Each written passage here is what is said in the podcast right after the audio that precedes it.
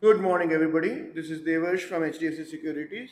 Today it is 24th of August, and this is our daily morning podcast.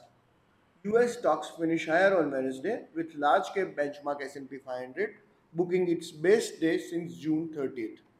Nvidia Corporation shares rallied in the extended session as it reported 141% surge in data center sales and record results.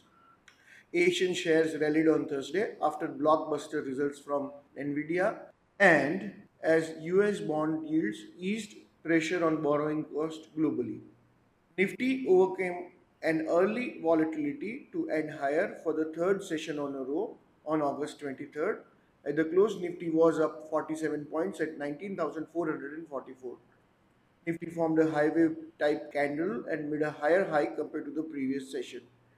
Nifty now could stay in the 19,320 to 19,558 band for the near term. Our markets are likely to open higher in line with higher Asian markets today and positive US markets on August 23rd. That's all for the day. Investment in securities is subject to market risk. For detailed disclaimers, do visit our website www.hdfcsec.com. Thank you for listening and have a profitable day ahead.